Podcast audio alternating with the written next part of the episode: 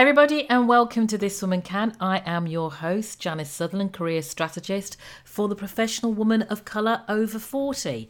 Now, as you know, I have an affinity for working with black women, women of colour over 40. But my real sweet spot is women over 50. And with last month being International Women's Day and Women's History Month, I really wanted to shine a spotlight on a group of women I think really met really met the break the bias um, hashtag that International Women's Day was aiming at, and that was being black female over 50, or as I call them, the power trifecta, because these women are at the intersection of age, race, and gender.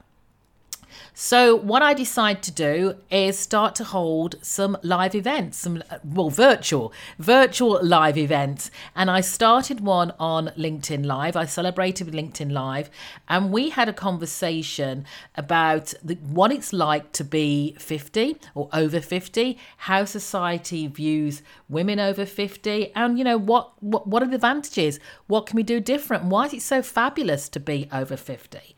So this is the recording of that of that conversation. I really hope you enjoy it because I had some fantastic panelists. Maxine Atong, an executive coach. I had Laura Rutledge, who is also a coach uh, leadership coach Sharon uh, Sharon Ehrlich, who was a global sales enablement director, and the baby of the bunch was Narissa Golden, who is an author and entrepreneur, and she was just coming up to her 50th birthday.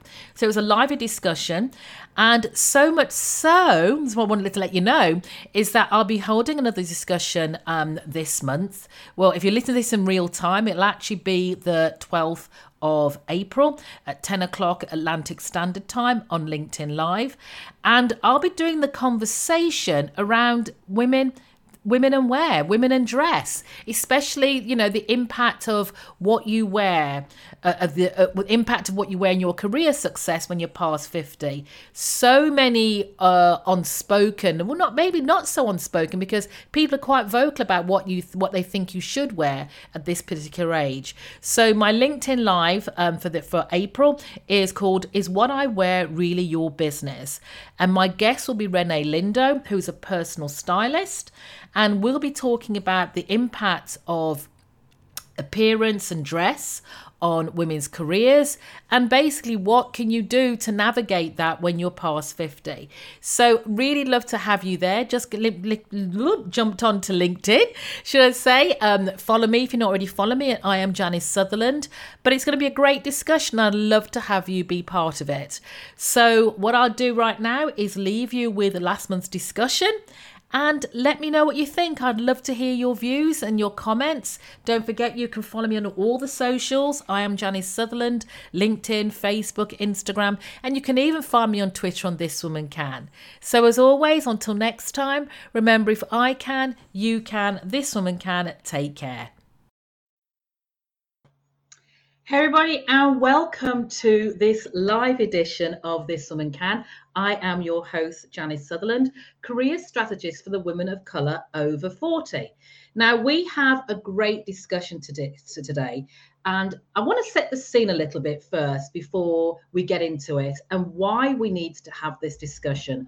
Why the interest in Black women over 50?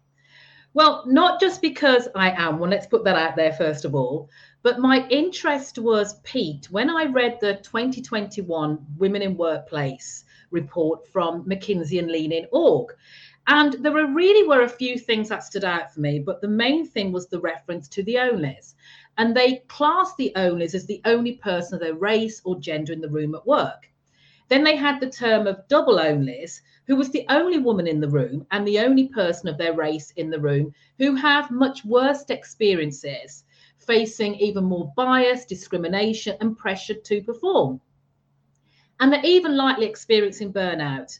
Um, and, and the fact that their successes and failures were put under a microscope, and that they're more likely to encounter comments and behavior that reduce them to negative stereotypes. But I think they, they overlooked, and I felt really strongly about this, uh, a third group, what I called the triple onlys women who are not just only who are not just the only race and gender in the room but also the older generation those of 50 plus. Now, these these women face an additional additional whammy of ageism, and they face this discrimination earlier than men because of so society's emphasis and value placed on youth and beauty, and this can often result in less sponsorship, unequal compensation, fewer avenues to advancement, as women over 50 show visible signs of aging, and sometimes their competence and relevance is questioned. Yet we know today that women over 50 are far more active, more ambitious, more influential than ever. And we're successfully, I count me included and my wonderful panel today, as redefining these years as our new prime time. Let me tell you now, today's 50 is not your mother's 50. And I hear the experience of the women I work with who have had successful careers, knowing that they've already had a career of 20 years, maybe to date, and also knowing that based on the fact we're living longer, that they probably have another 20 years. And they're thinking, is this where I want to be? My own independent research with recruiters indicating that women of this age were getting through to interviews, but they weren't being offered roles. I hear from the participants in my intergenerational working programs. Plus, let me give you some facts here. It's not just me spouting. The Bureau of Labor Statistics um, has said over the past 20 years, and this is US data, but I think it's still relevant for most countries, that the percentage of workers aged 55 plus has doubled. The number of women entering the latest last phase of their working years is on the rise, and retirement ages are uh, increasing. So women are looking to stay in the workforce much longer. And by 2024, nearly one in 10 workers will be 55 and older, with women representing the fastest growing age gender segment. And in less than a decade, there'll be twice as many older women as women aged 16 to 24. So we ain't going anywhere. And with the International Women's Day theme of break the break the bias, I thought this was an ideal topic to be further explored. So, joining me today are my wonderful panelists who I will bring online. So, hi, Laurel. Hi. Hello, everybody. Excellent. Sharon. Hello. N- Narissa. Good morning. So good to be here with you, Janet. Thank you, Narissa and Maxine. So Hi, all of, us are, all of us are having the lived experience of either being 50 plus or we have a baby in the camp who is approaching who is approaching 50. So I guess really my first question today talking about this is how do you feel let's start with Narissa. How do you feel Narissa about turning 50? I didn't really think about it until you asked me to be on this panel. I have actually I actually been in denial that I'm about to be 49. I was like, when did that happen? I felt like I missed the whole everything between 45 and now. The last couple of years have just gone by so fast. Yeah. Um, but I actually am starting to get excited about it because I think it's just more of an opportunity to do more of the things I've been loving and, you know, falling in love with my skin more and the things I've done. So I think it's going to be almost like if I'm giving myself more permission to just, you know, go all in. So I'm, I'm, I'm starting to get excited about what's possible. Fabulous, fabulous. That's great to hear. Now, one thing I should have said before I kicked off audience, if you have any questions to ask our panel, please feel free to do so. Drop them in the comments. I'll see them. You can ask any one of the panelists a, que- a, que- a questions. So, my next question now, I put you in the hot spot, Larissa, already, so I'll take you out of the hot seat. But um, as I said, the rest of us are already in, already in our fifties, and we had a little discussion backstage about whether we should disclose our age before coming online. And I suppose the general consensus was that the fact you know we're over fifty is enough. But I want to just ask the, gen- the panel in general: How do you feel about disclosing your age in general?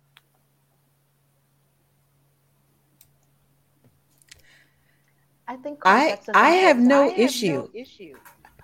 I have to think about it sometimes. I have to go back. Okay, what year is it? And what what age am I? But I I made it this long, so I figure every day that I get is another gift. So Yeah. I have no issue saying how old I am. Yeah, fabulous, fabulous, fabulous. I too, I'll, I'll put it out there. I'm 57, uh, coming up to my 58, 58th year. it was a little disconcerting, I think, for me, thinking that I'm actually close to 60 than I am to 50. And that was the thing, because I I think of my mother's 60. You know, my, my mother my mother had me very young, so there's not a lot of I suppose a lot of years between us. And I'm thinking that's not how I see me. You know, like I said, our, our mom's 50 is not our 50. Maxine, you were going to say, so you're going to comment. Uh, it depends on the context in which I'm asked a question. So if I'm out just having a good time, I don't really want it, my age is irrelevant. If I'm in the gym lifting weights, my age is irrelevant. In fact, I can't think of one context in which that is a good question.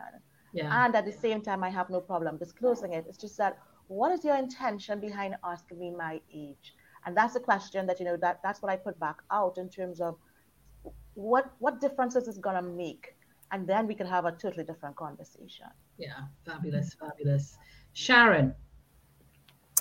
Um, yeah, I have to agree with Maxine. I, I think the, the I think we're all we've been around the block long enough to understand that uh, there is age discrimination. Ageism is real, and so you know, given the fact that you know i'm part of this triple trifecta that you mentioned um, you know i've been discriminated enough based on my gender and my race. And if if if i can avoid revealing my age i just don't mention it. I mean i certainly wouldn't hide it if someone asks me uh, but i just don't understand like maxine said you know why that would be important yeah. in any discussion. Yeah. Yeah. Yeah. But let me just put that put this out there that um one of the things is like look look we, we you look at this panel we are a fabulous a rainbow of beautiful black women yeah and there's the adage that black don't crack and mm-hmm. i think mm-hmm. we're all testament to that so do you think um, the fact that people will possibly without saying it will think we're much younger than we actually are based on appearance then you know do you think it's an advantage or a disadvantage or, or, or nothing at all it's definitely an advantage, I think, but um, I don't, I don't, I, it's not something I think I have to leverage. I think uh, my work speaks for it for myself, and I just do what I need to do. If if in some cases it works to my advantage, I'm not gonna to to to not use it. we use every asset that we have available to us. Excellent. Anyway, the panelists. I think for me, it's more of an ego stroke than really doing anything else. You know, it's like, oh, you look great. You know, oh my God, I didn't know you were that age. And it just makes me feel good because it's like, yeah, okay, it's a testimony that, you know, my moisturizer is working. But other than that, I mean, like, it doesn't do, it doesn't open any doors. It doesn't give me freebies. I still have to do what I keep doing behind the scenes. So other than mm-hmm. stroking the ego, mm, nothing else really. yeah. Yeah. Laura, were you going to comment? You know, I I was in a mastermind. This is three years ago, and one of the women actually owns um, a spa up in Canada. And somehow we got started talking about birthdays because I think one of the other women there was um, had just turned sixty or something. And I was like, "Yeah, you know, when I turned fifty, blah blah blah blah blah." And she's like, "Wait, what? What?" Mm-hmm. And I said, "Yeah." And she said, "I thought you were like 37." I was like, "No." not that haven't been 37 for a long time.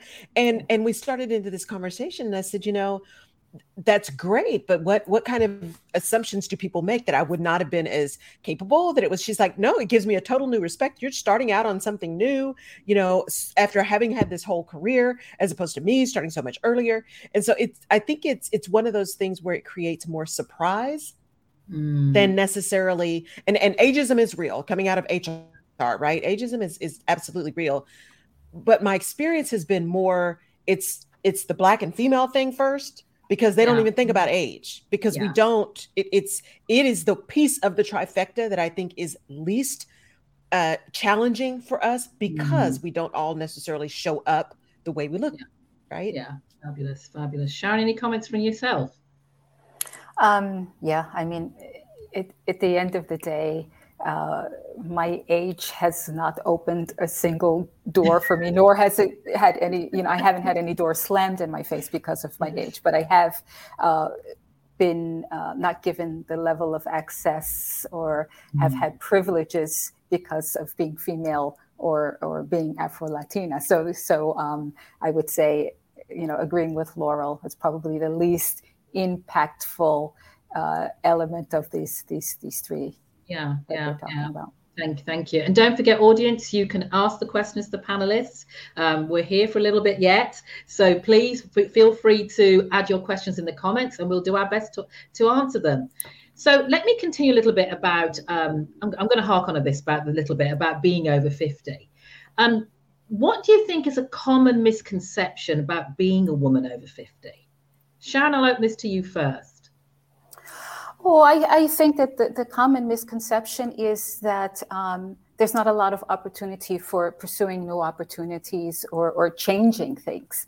Um, and nothing could be further from the truth. I have completely moved to an entirely different industry uh, since last year. And that was a conscious decision because I wanted to push myself. I wanted to, to be exposed to a different sort of a business and a different motion.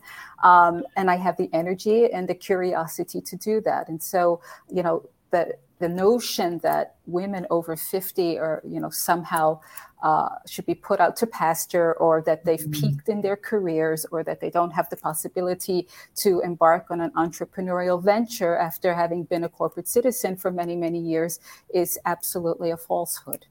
Yeah, yeah, yeah. Laurel, comments from yourself? I, I agree completely. It is um, I think the biggest challenge that we have as women over 50 from a career perspective taps into what we tend to do as women anyway. We tend to undervalue our, experience. We tend to undersell mm-hmm. what we've done. And so if there's a big thing I can tell all of your audience members is as you continue to move through your career, and I call it a career flow, not a career path, right? Because you never know where it's going to go. Um, make sure that you are being very clear about what you have done and how your mm-hmm. skills transfer. So, as Sharon said, moving industries, that's not a big deal. People do it all the time. But mm-hmm. HR people aren't always uh, the ones that are going to tell that story for you. So, yeah.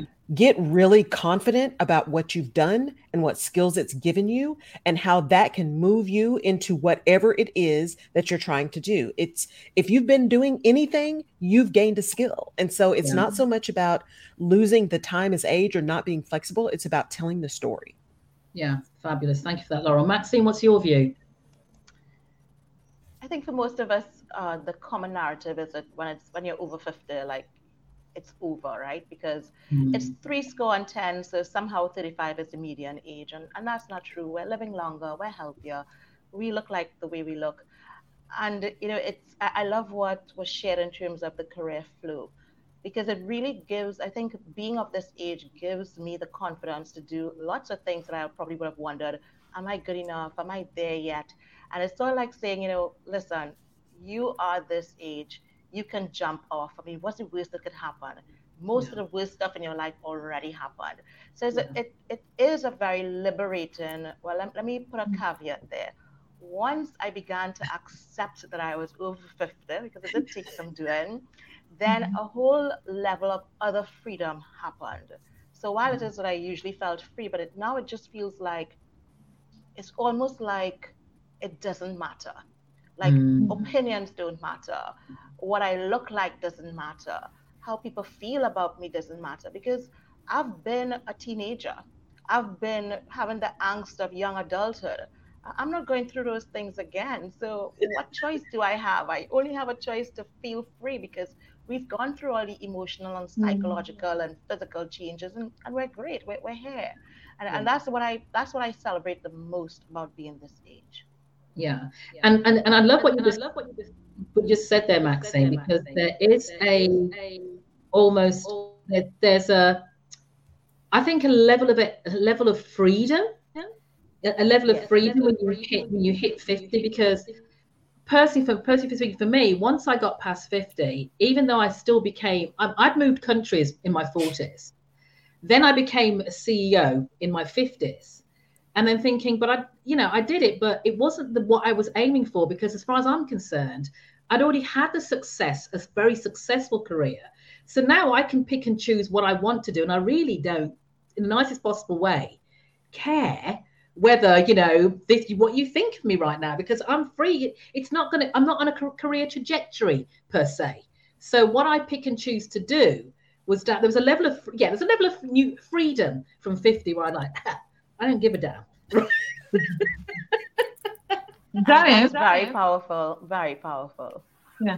Janice, where I am in Montserrat, and also I've lived most of my life in the small Caribbean islands, Eastern Caribbean islands. And so I am used to seeing women of all ages operating at their highest level until they choose to retire. And especially in Montserrat, you'll you'll find a lot of women that will be called back to come to work to fill in um, spaces.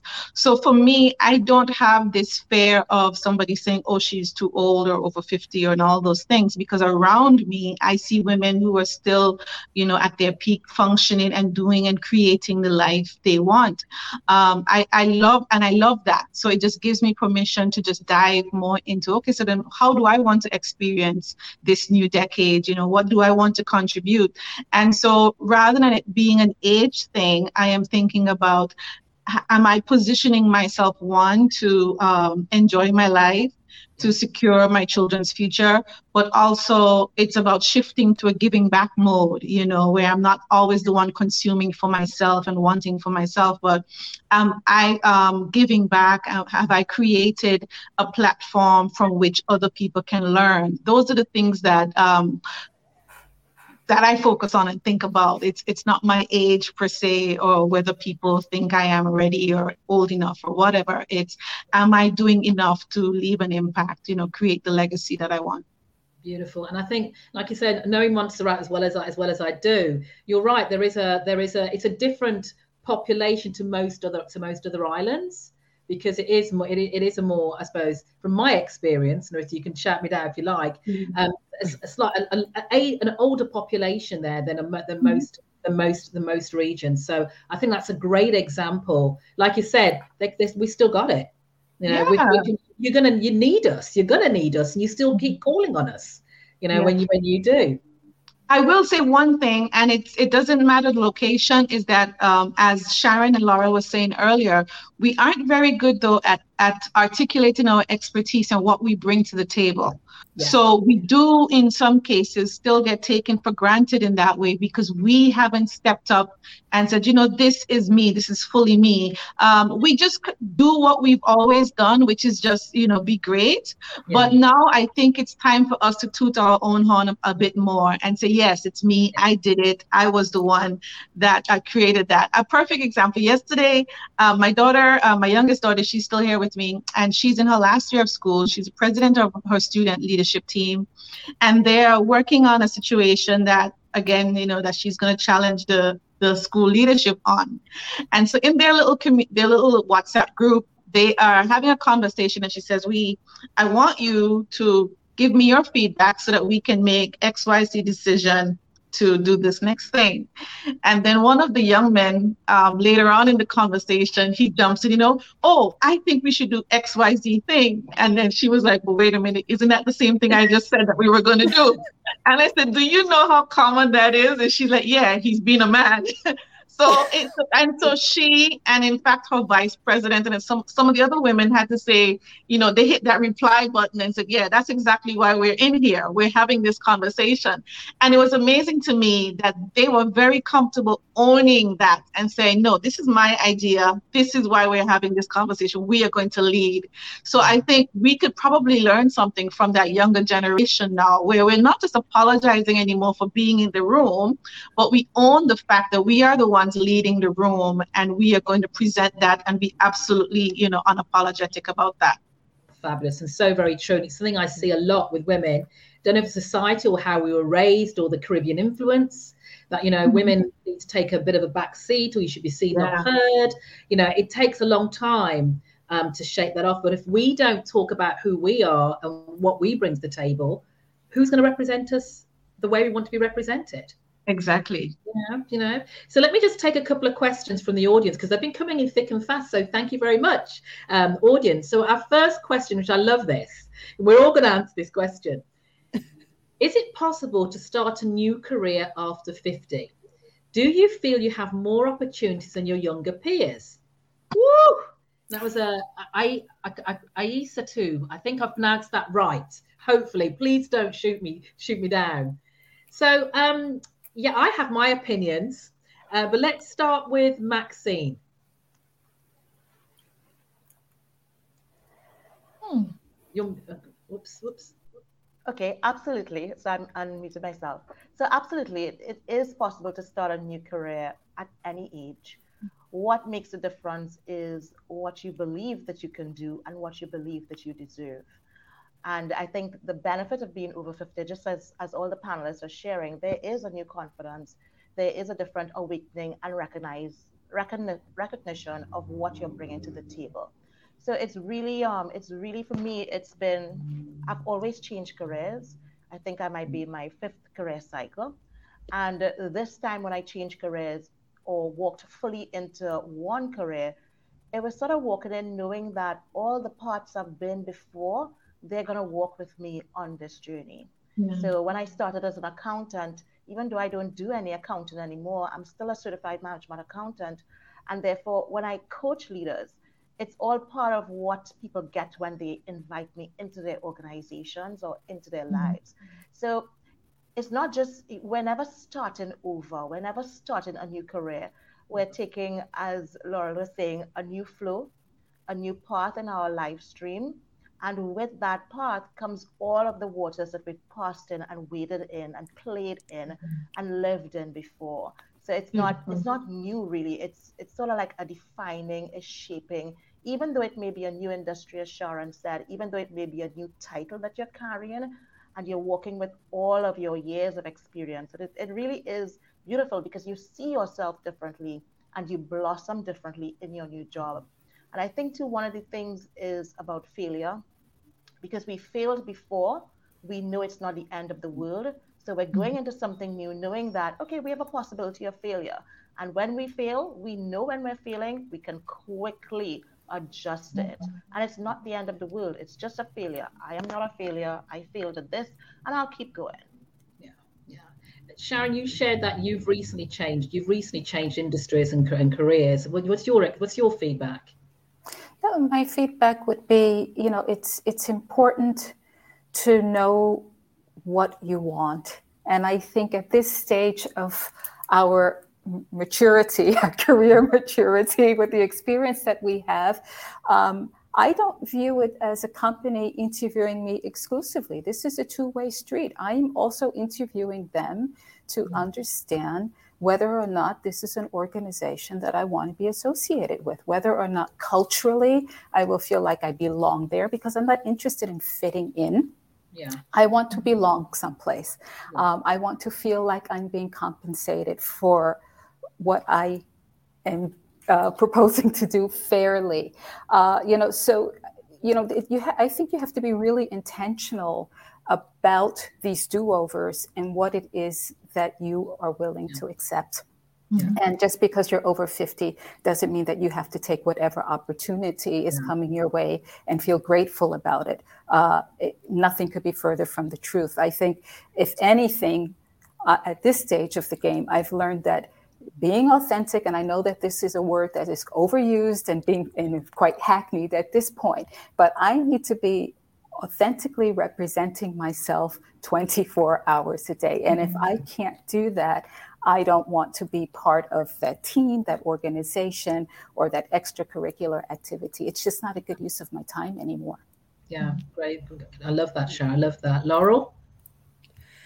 Uh, that was just so, so beautiful. I, I always tell people, the people that I work with, it is not unkind to be clear with yourself or with others.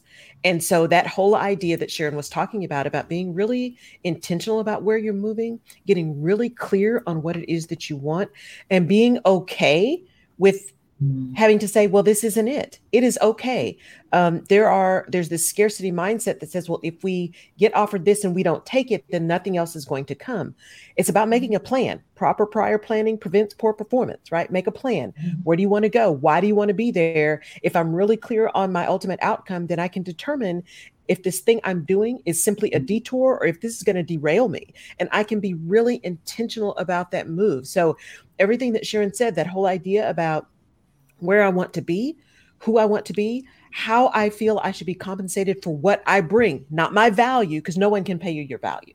No one mm-hmm. has enough money to pay you for your value, but they can mm-hmm. pay you for the experience and the expertise that you bring. As Maxine said, you know, it's it's all of those things that we've done before. We are not starting over. It is all of that experience that you've had that has made you capable to do what it is you are pursuing and the value that you can bring to someone else. So for me, there it's all about just deciding what you want and deciding you deserve it and believing that you deserve it. And and I'll have to comment here because as a woman who actually coaches women over 50 to change careers of course it's more than possible speaking from my own experience i let i spent my whole world in the, my whole career in the corporate world and then at 53 flipped into entrepreneurship mm-hmm. you know and successfully so for me i think it's totally to- abs- I've got to say it's totally possible because it is. You know, it's as, as you ladies have all said, it's knowing what you bring to the table, your authenticity. It's what you want out of your next career because you've had enough experience knowing what you've had in your career, but it's what do you want next? You know, because you're going to be in this a little bit longer than you than maybe you want to be. But it's mm-hmm. understanding mm-hmm. your values, what you bring to you know your values that you want out of your next role. And as you said, you know, being selective. If you're not done yet, and you have and seeing that you have this wealth of experience that a Gen Zer, a millennial, you know, just doesn't have. You know, because they don't have the years of experience you have mm. to bring to the table. You know, so it's about, as you, I think Maxine said, or what all of you said, it's how you position yourself. Really, is how you position yourself. Now, let me take one. Let me take another quick question from the audience. Now, the question is what about the men around us from Lynette? What about the men around us, work and home? What do we want to say to them at this stage of our lives? What is our key message to them? Great question. Can you repeat it, Janice? Yes. So what uh, what what about the men around us, work and home? What do we want to say to them at this stage of our lives? What is our key message to them?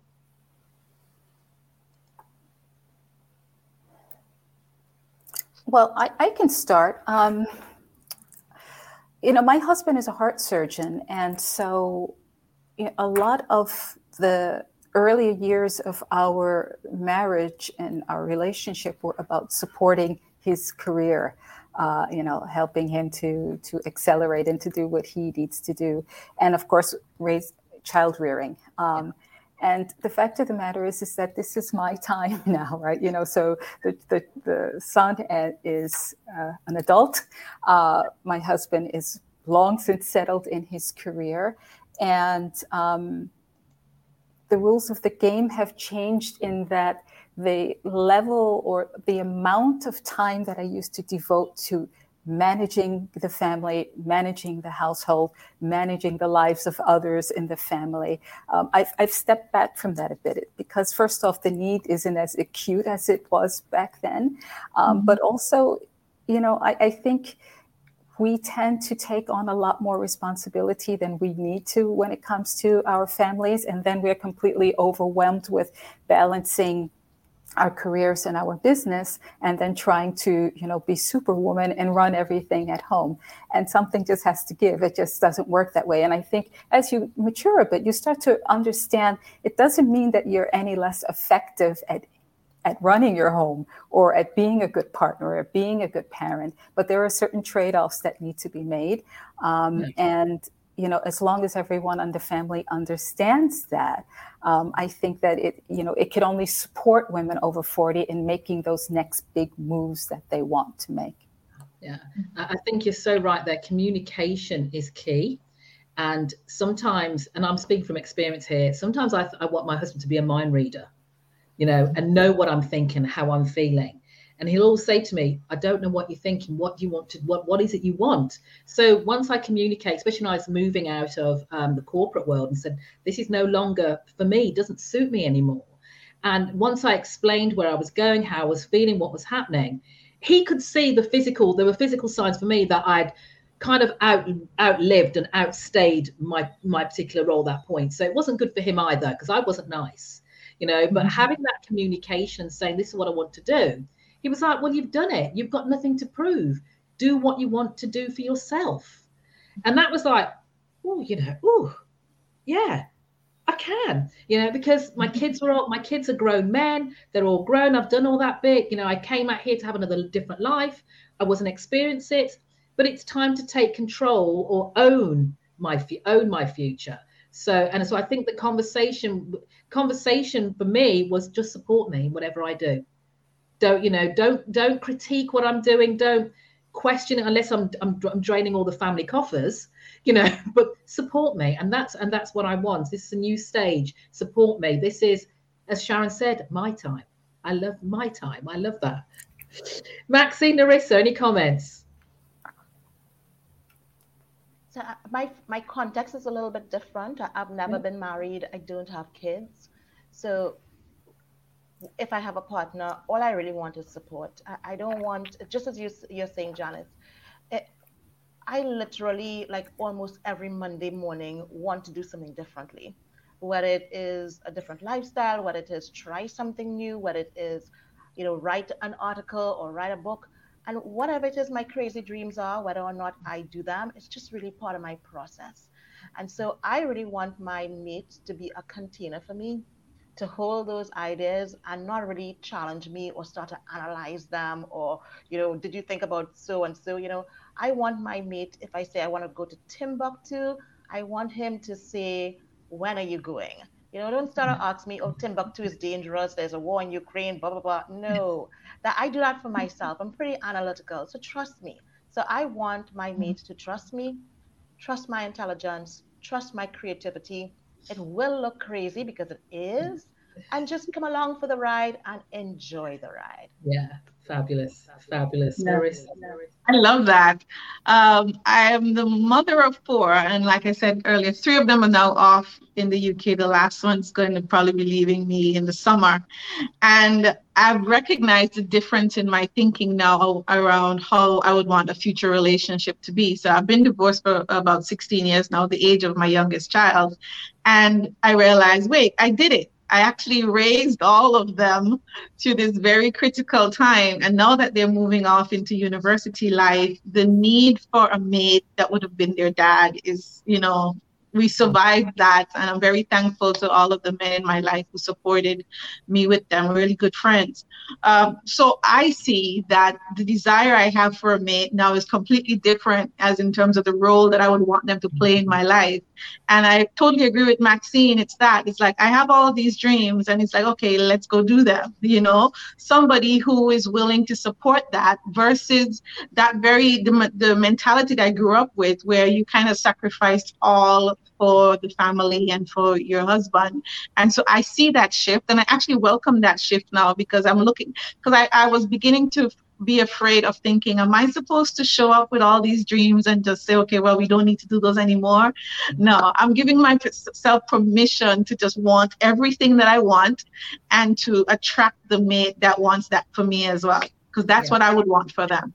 Fabulous. And I love that, you know, just the fact that we just support us just yeah. you know we, we've we've done you know as women we've we, we've we're always the the not not the provider we're always the one that we always put ourselves last. Mm-hmm. so we're always there for somebody else you know you included. Now i want you to be there for me.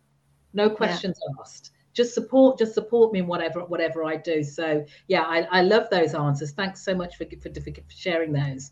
Now let me just flick a little bit and go on to more about the career career aspect now, I think organizations are missing out on a really valuable resource. We've talked about the experience we all bring to the table and stuff like that. And because we've accumulated all this wisdom and all this experience, and we have the lessons that can be of value to their colleagues. So, with respect to your careers, your individual careers, what's the one thing that was important to you in your 30s and 40s that really no longer matters in your 50s?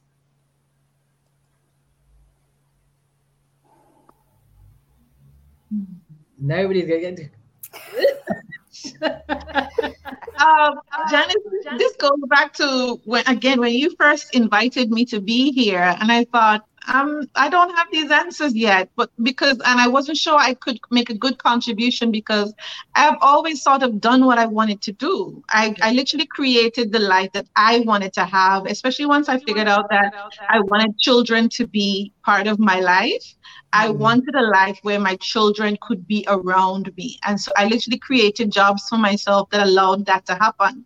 So I have never been very concerned with other people's jobs and other things. I figure if I ever um, submit myself and said, yes, I want to be part of your organization because I think I can help you, that's mm-hmm. my approach here are the assets that and the experience I have that can help advance the cause of your organization. So that's about the only time I'm approaching an organization for work in that way. And it's never because um, I, I, never feel less than. I, I always feel that I, I have lots of value to add.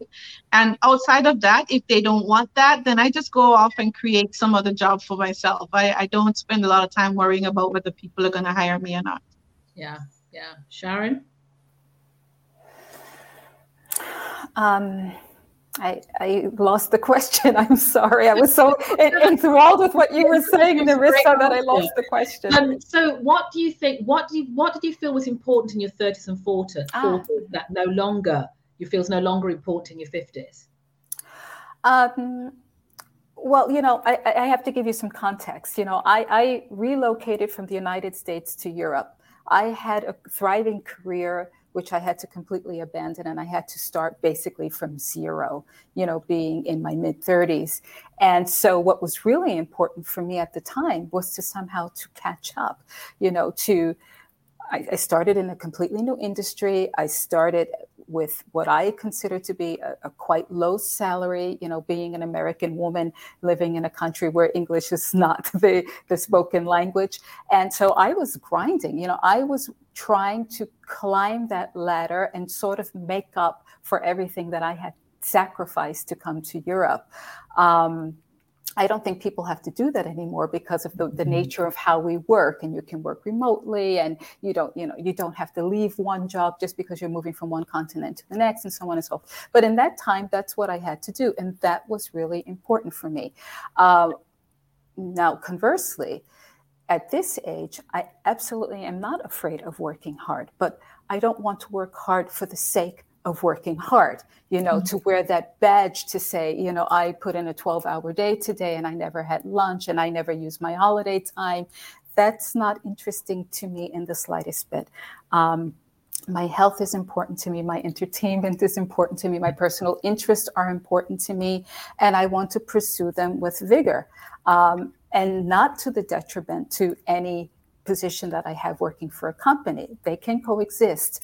Um, but I had to find that balance, and I grew into that. That happened over time. Fabulous, fabulous, Maxine. So I think the whole notion of getting ahead, the whole notion of a title, the whole notion of being promoted, the whole notion of being validated externally, I think everything that goes with that sort of just disappeared for me. And it's been it's been disappearing for a while. I, I don't think I ever really personally plugged into it. I think it was just all the noise about what you should do in a career, and especially when I was an accountant, how important that is. So I think a, a lot of that noise has died down, uh, and probably because I was never really a firm believer. One of the things that changed for me a lot is uh, really recognizing and celebrating being female and what comes with it. Um, other than the, you know, one of the things I've discovered is that I am very empathetic. And when I was growing up, I, I never would have used that word for myself. So, sort of being able to, beyond the career, beyond whatever it brings, really sort of self identify and walk into who I really am, which is of most interest to me than what it is I should be. Mm. You know, so hmm. that that really is, I think that for me is has been a defining moment. Yeah. Um, so titles, it doesn't matter. It, it's almost at a stage, and I don't want to say it because money matters, and at the same time, it doesn't matter. Yeah. You know, so all the material things really don't matter to me. I mean, you know, it's it's it's really, really kind of very, very straight, and, and that's something that I'm still reconciling. Mm-hmm. Where it is that almost the existence of other people it almost doesn't matter. And yeah. yet it matters most because I work with people and I really love people and I feel people's emotions a lot. So it's, it's really, um, I'm really on this sort of, I'm on a fulcrum balancing yeah. and trying to establish what it is that it really means because so much of what was important and what the world tells us is important has disappeared from my point of view yeah. or my interest. So it's so I'm living this sort of multiple reality where it is these things are important and at the same time they're not important. Mm-hmm. Mm-hmm. And I love that. And I love all the things, all the things you've shared just there. I think for me, um, I realized that the title and the role, like you said, chasing for the career, that wasn't what I wanted any longer. And there's a there's a little bit of a t- I suppose a little bit of tussle in yourself because I realized that I wouldn't get I wouldn't want I wouldn't I wouldn't get that career anyway if where I was because I was on a small island, you know. Mm-hmm. So I had to create what I wanted. Like Narissa, yeah. this was an ideal opportunity for me to sit down and say, okay, where what do I want to do? And that took many iterations till I got to where I am now. And that's taken me almost four years because I almost had to wash out, I think, the corporate measures of success. And when I initially started, I kept measuring myself by what I would have been, the results I would have had in corporate. And that was killing me. And I had to sit back and think, okay, what did you actually want? Why did you leave the corporate world? Why don't you measure your success? How do you measure your success? And like for me, and I'm going to do a post on this, success for me was almost saying, I don't want to work today. I'm going to go down to the beach for a walk with my husband or take a lunch. That was success for me, you know, and still obviously make the money to, I don't need as much and things like that. So the measures of success definitely do change. Now I'm going to answer another quick question about career before I go back to the audience questions because the time is definitely flicking by. Um, so we talked about initially about the, the, the power trifecta, black, female, over 50 do you think there are differences between how black and white women over 50 are viewed or treated? So that's a just throw it out there question. Just throw it out there question.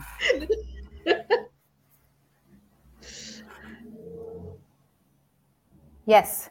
The answer yes. is yes. Yeah. Okay. Okay. Yeah, Can yeah. you elaborate on that, Sharon? Yeah. So so the answer is is a resounding yes, and there is a lot of research to prove it as well. And so, and, and, you have to forgive me because I'm, I'm speaking in the context of the United States because that's where a lot of this research was done. Uh, but the fact of the matter is, when you think about uh, C-level executive positions, and you know how many of those positions are occupied by white men, about 68 percent. How many of those positions in the United States are occupied by women of color, not black women, just women of color? 4%, right? 4%. And so the experience of, of being a, a black woman is an experience of not being compensated uh, fairly. It's an experience of not being recognized for your contribution. Um, it's an experience of not being being having to fit in instead of feeling like you belong. And when you think about those boys networks and networks that exist that we would never get access to, which actually propel your career forward. Um, that doesn't exist for us. Um, being judged much more harshly than our white female counterparts, and and and and. Uh, the list is a extremely long laundry list of different ways of treatment for us you know. So being excluded but then on the other hand when you have your performance review saying you just never show up we just don't know where you are. But you know how can you break down that systemic sort of structure as one single person you know in an organization? And so it is uh, there are significant differences and organizations would really have to do some very hard work to sort of dismantle that so that there could be equity uh, not only with pay but with the advancement of careers and, and so on and so forth yeah yeah any other any other comments from the panel it's not it's i think that question for me because in the Caribbean, we're all people of color. And in the Caribbean, we've seen the advancement and the opening of doors for women of all, all representative of the spectrum into the C-suite level. Do we have work to do? Yes, we still have a lot of work to do, and uh, I mean it's not even tokenism. So what is interesting for me is I would see panel discussions maybe in the IT world, and there's no woman there. Them, it's mm-hmm. all men of color, but not a woman pops up. Or there'd be a discussion in the oil and energy sector, and it's usually like the same woman who's invited all of the time to speak at those forums. So for, for me, in terms of what's happening in the Caribbean, we're all people of color, so we don't see that huge distinction between white or black females. Yeah. What we need to do is get more females into the room, get more female voices heard on panels and wherever it is that industry is showing up. Mm-hmm. Yeah. So let me just let me just so let me just add this out there then. So what should organizations who I mean it's supporting women in general, but I'm talking about the women over 50 and knowing I suppose yeah, what do you think organizations should do to support or or or, or, the, or, or who say I don't know what to do these women because one of the reports I read was that once a woman gets to over 50, and I've had this from a from a client who says that you know once you get to this age, you should know what you want to do. You don't need further development.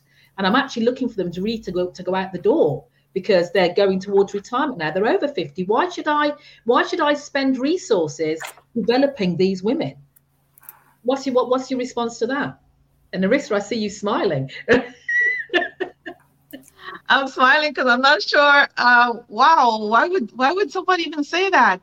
Yeah. Okay, so um, like Maxine, yes, being in the region, and we do see um, we don't have that great disparity. So the first thing I would say for especially for women watching this from the region, you need to know the difference between our story and their story.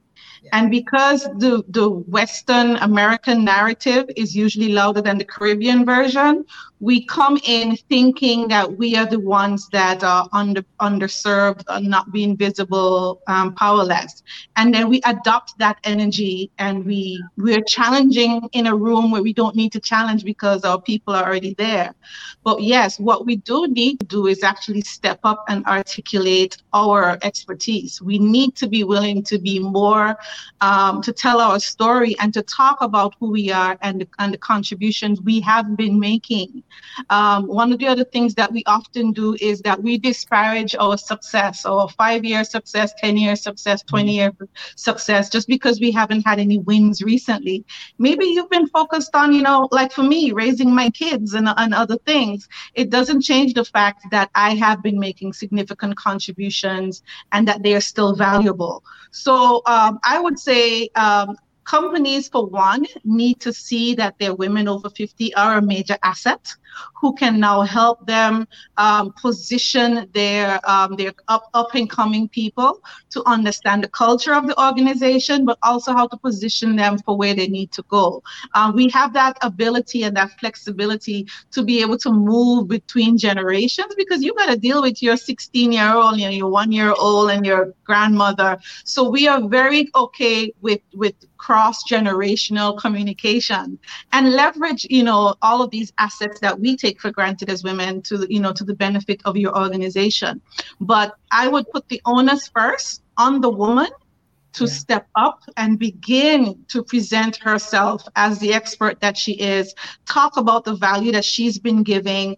And even if she's only ever been a stay at home mom and she now wants to move into a new career, all of those are skills that she can now leverage to to leverage up and she just needs to talk about it and celebrate it because that's her life that's her story yeah.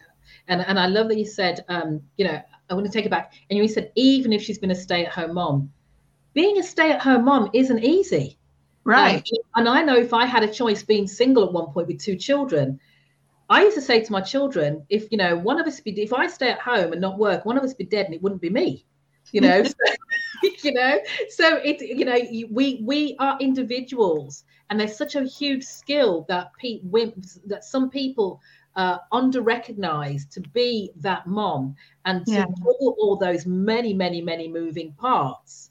Um, you know, so yeah, there's a skill set there. Now, time is dropping against us. There's two things I want to do. I'm going to go back to the question. There's a question in the comments, and there's a very um, there's a very active comment section happening, conversation happening in the comments. So let me just ask, this first question um, from Lynette, Lynette. She says, "How does a woman in her 50s balance the dynamics that that that, that come with not yet being financially stable and making career choices based on what she wants versus what is available for her to do in the context of this trifecta we're discussing. Now, I will. Oh, Narissa, Carrie, yes, go, Narissa, go. You have an answer, go. Tech, technology is is our great equalizer. We now have access to technology and resources that we didn't even have and available to us. Let's just say 15 years ago. So you can literally design the version of the life that you want that fits yours. And you just, if you can spend some time investing in learning one platform, you see they're experts on LinkedIn or um, social media. I was just sharing in one of my groups that Amazon is now ed- entering the audio space, you know, with AMP. So you can decide now to still be starting because everybody else is still always starting something new. And don't be intimidated because everybody is learning. I mean, COVID literally reset everything. And so what people thought worked um, is no longer working. So this is the perfect time to reinvent to reinvent yourself and to craft a new story for yourself and step out there and just and just go for it so um, this is the perfect time yeah, yeah, Maxine. So I, I would add to what it, what Narissa is saying. Um, you know, if your economy is not there, don't leave your day job, right? So, so there is a way in which you can split your time and experience and explore and do new things. I, I think that's that's really important. And exactly as Narissa was saying, because I keep in my mind when I think about COVID, it's not like the great equalizer, right? We, we all went through this thing. We all didn't know what to do and we all had to make decisions. There, nobody came to save us. And from that experience, what I think in terms of where we are now, 2022, I think of it as a blank canvas mm-hmm. on which we really get to choose the colors that we're putting on our canvas and whatever we want to create. And, I, and therefore, the permission is almost like universal because everybody has to pick up pieces and we can decide what are we going to create with the pieces we have left. Mm-hmm. The money is always a big thing because yes, you have to pay your rent, your mortgage, pay your light bill and whatever. So nobody is saying I, I would never advise somebody to leave their day job. Yeah. Unless it is they know how they're going to cover their expenses. Mm-hmm. Um, I have left my day job without knowing how I will cover exp- expenses. But that's the way I am. I am a huge, I, I, I live on the edge. I have no problem with that. And I can tell you that what happens is that you will hit rock bottom and you will rise. So you may mm not want to hit rock bottom. What you may want to do is in your spare time on your Saturdays and your Sundays, explore, as Narissa was saying, you know, be really clear, as Sharon was sharing before, being very intentional and deliberate about how you want to live, what you want to do, and I'm telling you, it is possible to create the life that you want. It's not yeah. what is sold to us, but it, mm-hmm. it really is what is, it, it really is a truism for all of us. Yeah. yeah. Right. Sharon, anything to add? Anything to add? Well, yeah. I mean, I, I'm, I'm uh, live. My lived experience is that I wanted to change my career, and I changed it uh, mm-hmm. working freelance. So I changed it while I was still working for a company, volunteering. And then when I felt like I had the skills that I needed, I started to work freelance. And yeah. eventually, I was confident enough to say, okay, now I will pursue this uh, because I feel like I'm qualified and can add value to an organization. So I am very sensitive about matters, all matters that come uh, yeah. that involve money. So I would never be the one who would abandon a, a, source of income to pursue something. But that's me. Um, but you know i kind of had like a, a slow transition and um, and it worked out quite fine for me but again I knew what I wanted to do, so I knew exactly what I was working towards. Um, I started to network with people who were in that field. I started to join associations.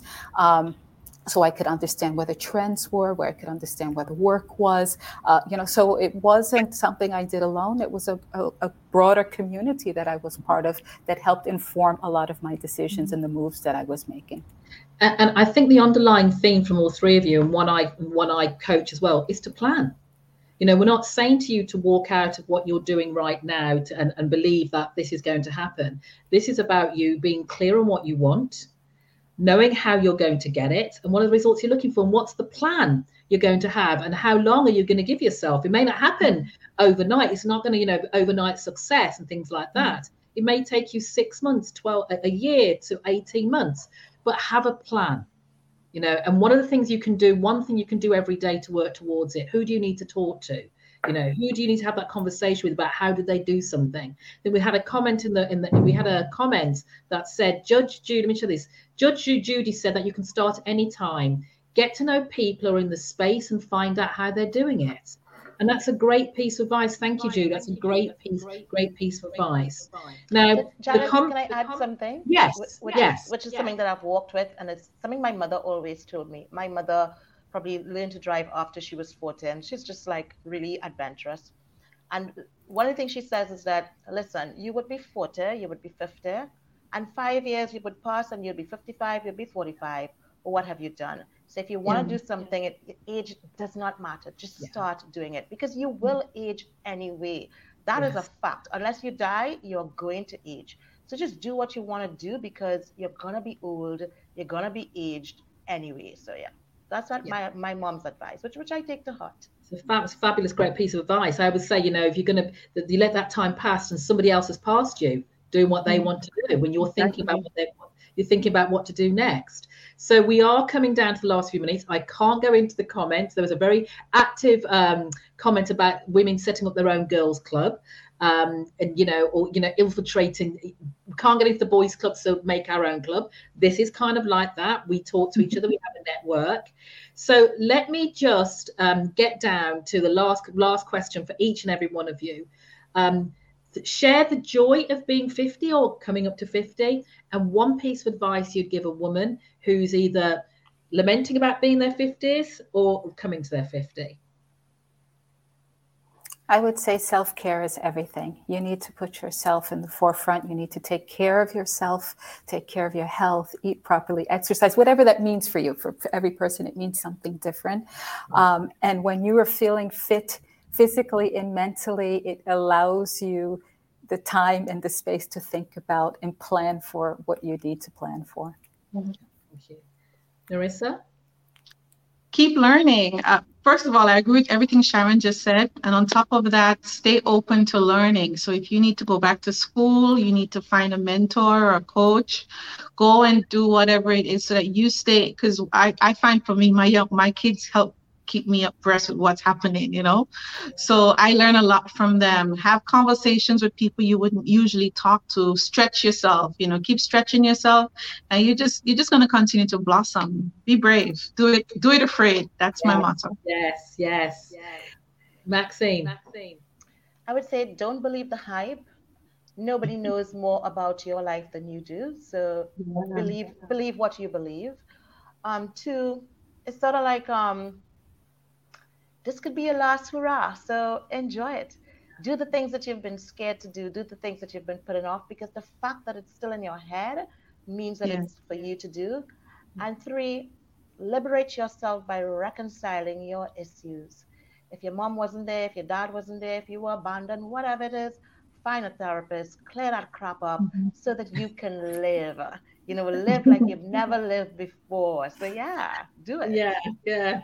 And I love that. Let me just add, let me just add all of all the things you've all the things you've said.